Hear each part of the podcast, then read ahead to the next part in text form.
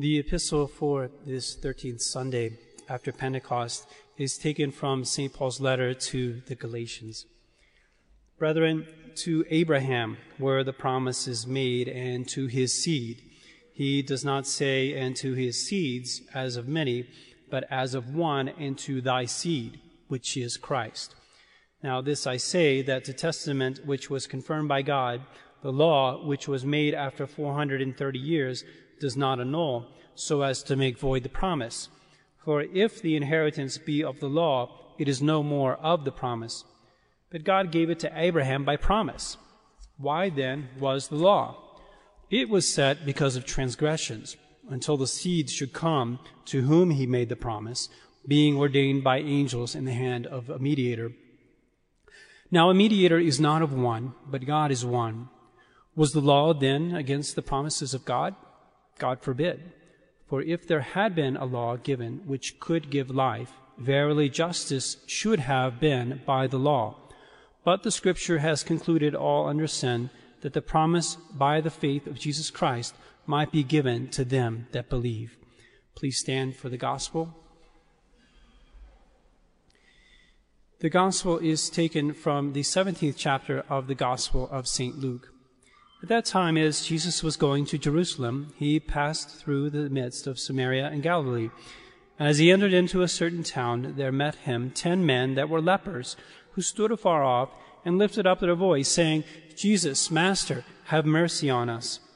Whom, when he saw, said, Go, show yourselves to the priest. And it came to pass that as they went, they were made clean.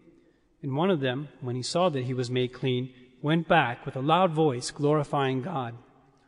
And he fell on his face before his feet, giving thanks, and this man was a Samaritan. And Jesus answering said, Were not ten made clean? And where are the nine? There was no one to found to return and give glory to God but this stranger.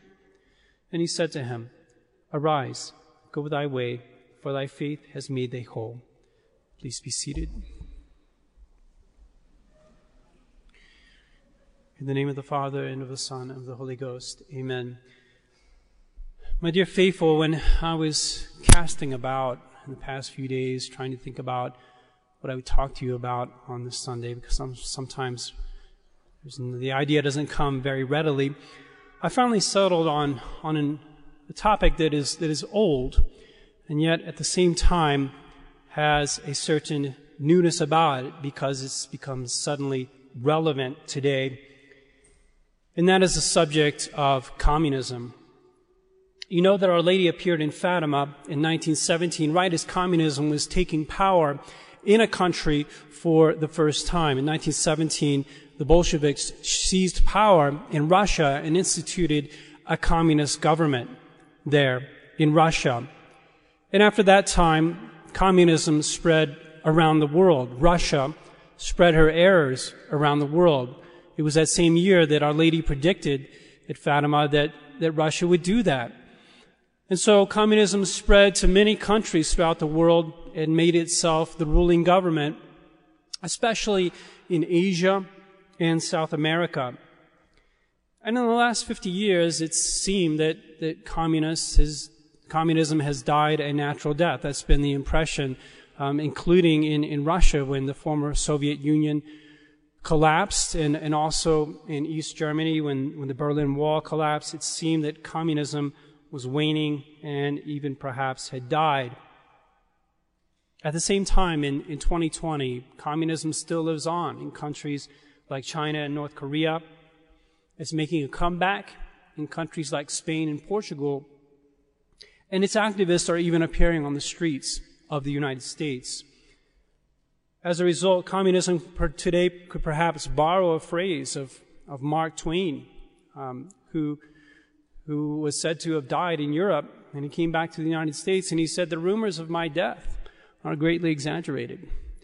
Communism would say the same thing about itself today. And the reason why I want to bring up this topic, besides the fact that it's becoming more relevant, is that my job is to make sure that you faithful maintain a supernatural spirit in whatever happens to you in this life.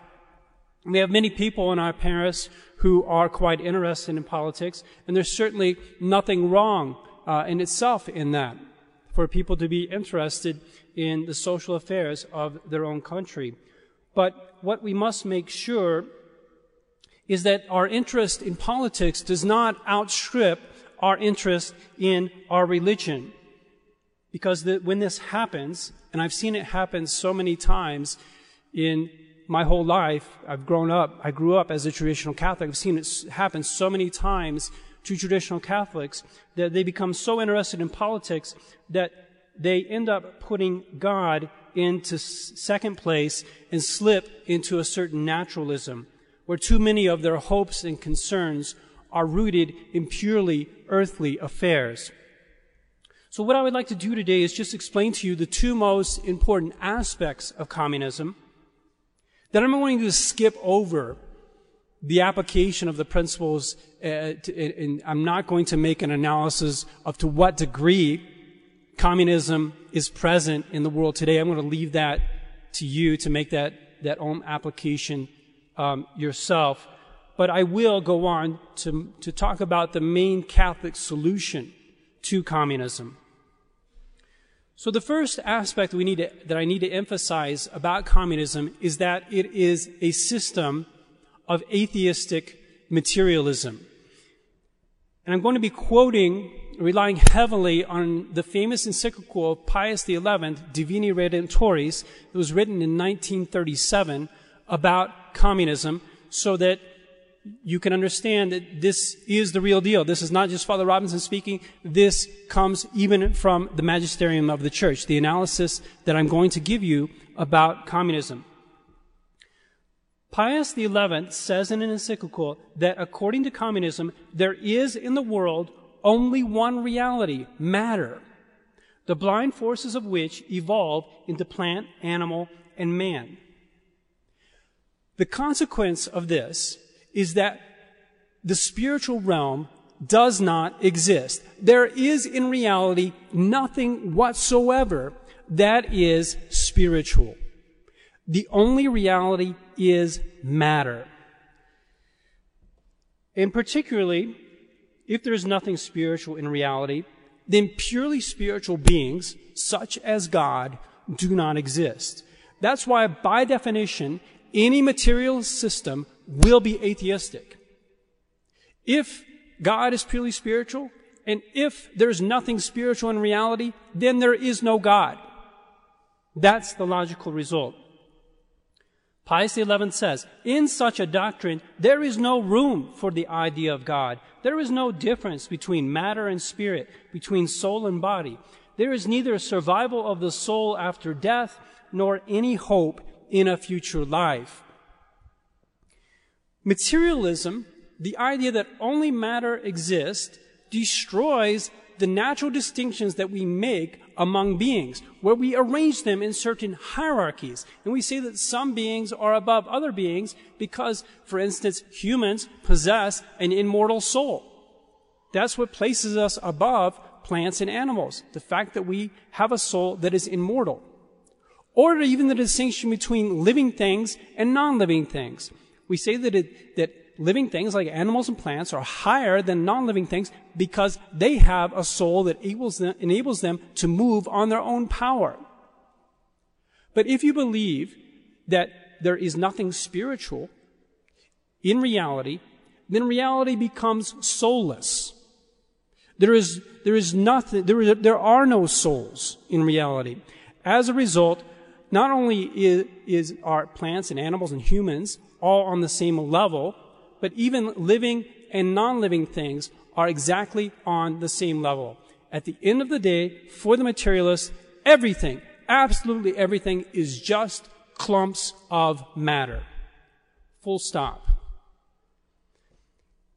The natural corollary of this idea that everything is purely material, as a result, is the doctrine of absolute equality the idea that there are no higher beings and lower beings, that everything that exists is on absolutely and utterly the same level. So if, if a man is not higher than an animal, is not higher than a plant, if everything is just a clump of matter, then everything is the same and utterly equal. Communists, says Pius XI, hold the principle of absolute equality, rejecting all hierarchy in divinely constituted authority. Everything is absolutely equal, and because everything is equal and there's nothing that's higher and there's nothing that's lower, as a result, human beings are not bound to obey anybody or anything. It destroys every principle of obedience. There is not a God who is a supreme good above us, who establishes the law for our human nature. Our fellow human beings do not have any authority that they can claim that they've received from God. And as a result, you would say, I have no obligation to obey anybody in this life. I have a right to do whatever I want. Not only do the communists believe that absolute radical equality is a principle of reality, they also feel emboldened to enforce this principle, which of course does not have a basis in reality. Reality is very diversified. There is no equality in reality at the end of the day. There's no equality even between human beings. Every single human being is different. We all have our different talents and abilities. None of us is absolutely equal. But the communists think that all inequality is unjust. And so they go around enforcing their own justice by trying to make everything radically equal. And this is why communists do not allow for fi- private property. Um, if you look at Soviet Russia or you look at Soviet China, what have you, what they try to do is, is strip away from their citizens all possessions so that no one can possess land or no one can have ownership. Ownership makes some people be richer than others. It makes some people have power over other people. It makes, in other words, for inequality. So they want to get rid of all inequality. They destroy private property. They refuse to grant to their citizens the right, the ability to possess private property. Nor is the individual, says Pius XI, granted any property rights over material goods or the means of production for inasmuch as these are the source of further wealth, their possession would give one man power over another. Precisely on this score, all forms of private property must be eradicated. And my dear faithful, we really don't have time to, to look at all the implications that this has for human beings and for the family. Because if in fact uh, men and women are, are very dense, different, for instance, and communists see any inequality as unjust, then they will do everything that they can to eliminate the natural difference between men and women. The fact that men are made to be fathers, that women are made to be mothers. They will do everything they can to eliminate the family unit, to eliminate monogamous marriage, for instance. But we may wonder what makes communism so attractive? Because it's very attractive to a lot of people throughout the past 100 years. Millions of people have given their lives for the communist cause. Why do they do this? They do it because the communists come to people and they say, look, you are an oppressed class. There are people above you who are lording it over you whether it be your employers, whether it be your mayor, whether it be your governor, whoever is in charge over you, whoever has more power than you, it's all unjust. And I'm here to save you. I'm here to save you from this injustice. I will deliver you from your oppressors. Rise up, shake off your chains, rebel against those who are in authority above you. And we will set you free. The communist system, when it comes, will set you free from your oppression. so communism creates this victim class, and then it rallies the victim class to rise up in rebellion against the supposed unjust oppression. It sees any class gradation, any differentiation between the citizens where some are higher than other as an injustice, and it foments class struggle. It has the classes war against one another in the hope that one day, when they keep warring warring and warring, eventually there will be no classes whatsoever. You will have a classless society. And they promise that when that happens, we will have paradise on earth. We will be living in paradise. And it's this messianic vision that has inspired so many people to give their lives to the communist cause over the past hundred years. The second important aspect to be understood about communism is that it is a system of dialectic materialism. Dialectic materialism means uh, materialism with two different sides. Dialectic means two sides, just like dialogues between two people. Dialectic is two sides. We can say that St. Thomas Aquinas, for instance, argues dialectically because in his Summa Theologica, he always sees every question from two sides. He gives the objections, he gives the other person's position, then he gives his position. By the fact that he's giving two sides, we may say it's dialectic argumentation. So for the communist, the communist, matter has opposing forces. There's these two different forces, and that these forces war against one another. They come into conflict. They come into con- continual conflict. And by this continual conflict, somehow matter evolves and reaches a higher state. Over time, by matter slamming against matter, matter reaches a higher state. Not individuals. There's never a situation where communists would say some individuals are above others, or this aspect of reality is above that aspect of reality. Remember, they don't believe in that. But matter as a whole, the matter of the universe, reaches a higher state through a certain Darwinian struggle, the, the principle that Darwin has where animals compete for food and plants compete for food, and the winners, those who survive, are better than those who have died, and therefore you have biological evolution, you have better animals and plants over time. They apply that to economics, they apply that to human society, they apply that to the universe. That out of struggle and conflict, comes evolution, a greater, higher state of matter in reality. So, what is their conclusion? That if this is the case, if this is an accurate assessment of reality, that, that through struggle of, of matter, matter slamming against matter, we get a better world, what should you do? Well, if you want to improve the world, what you should do is foment struggle.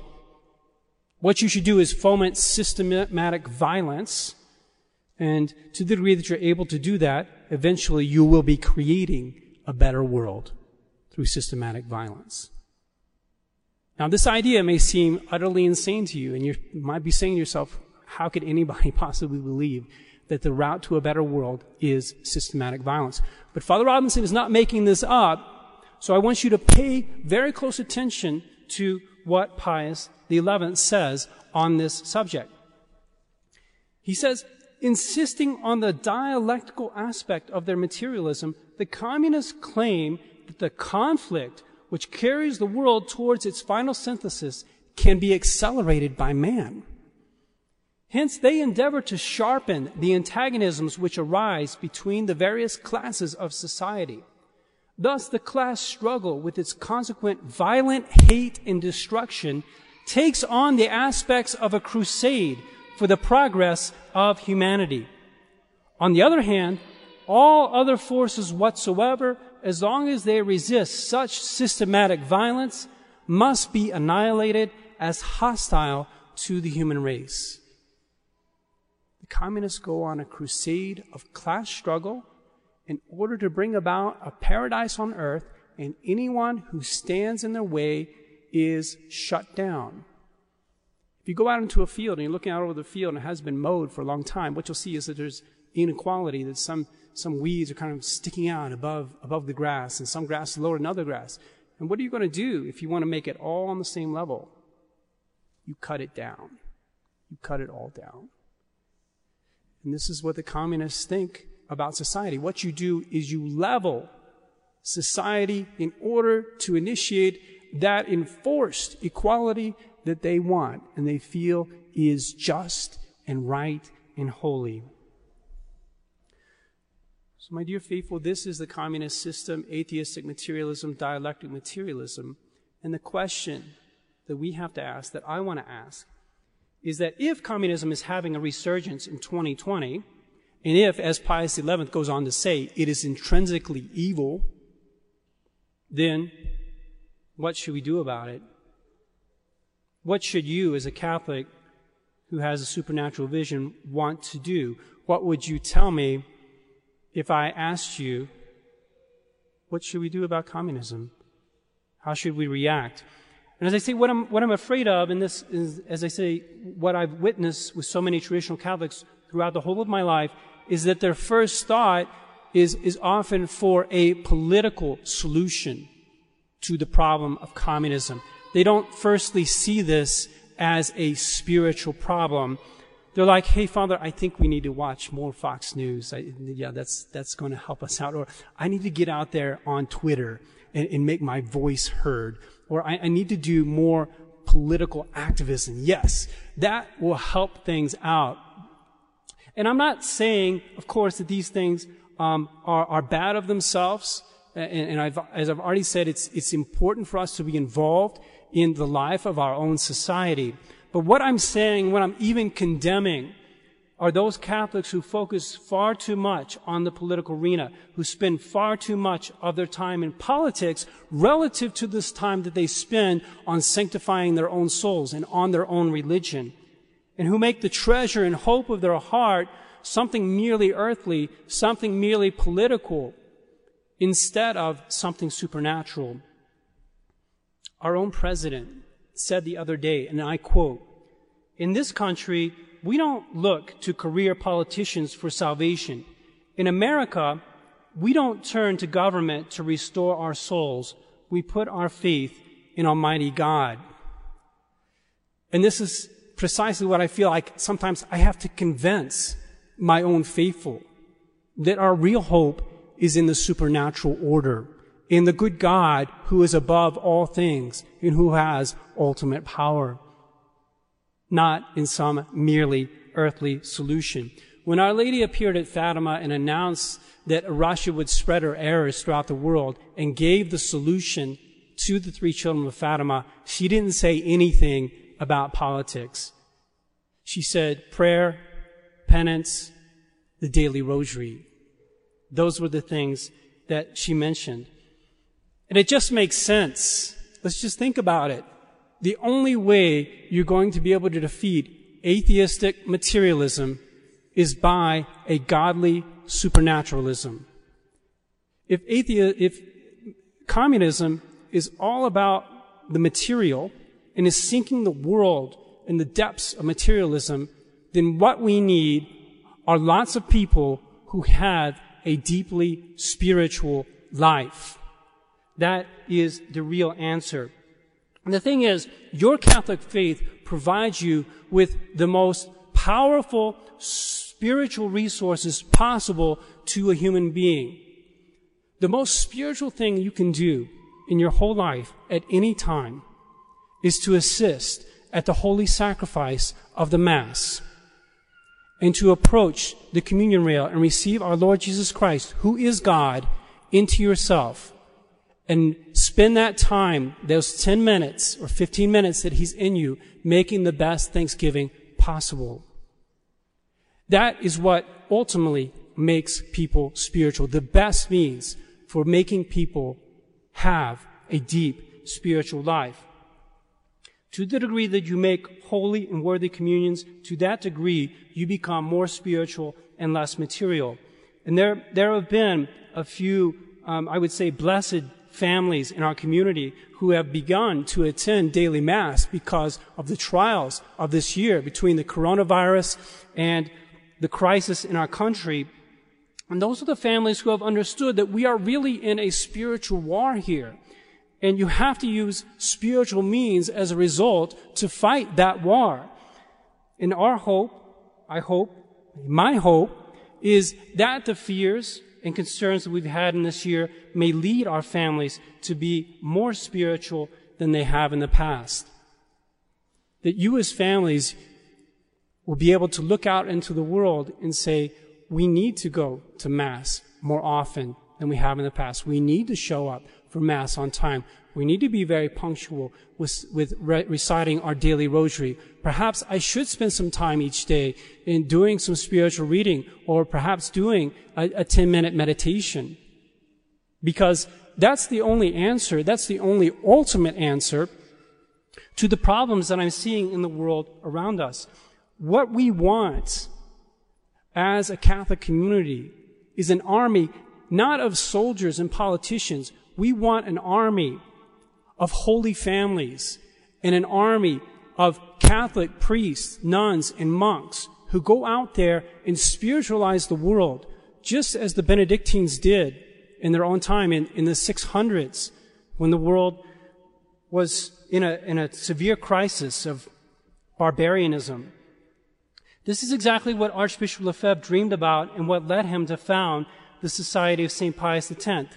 And this is, as I say, what you have to dream about when you're raising your families. You have this vision of uh, uh, being a very Catholic and very holy family, inspiring your children to spiritual works, to the imitation of that holy life that you yourself are living. Our world is in a very big mess. It's sunk into that deep pit of materialism.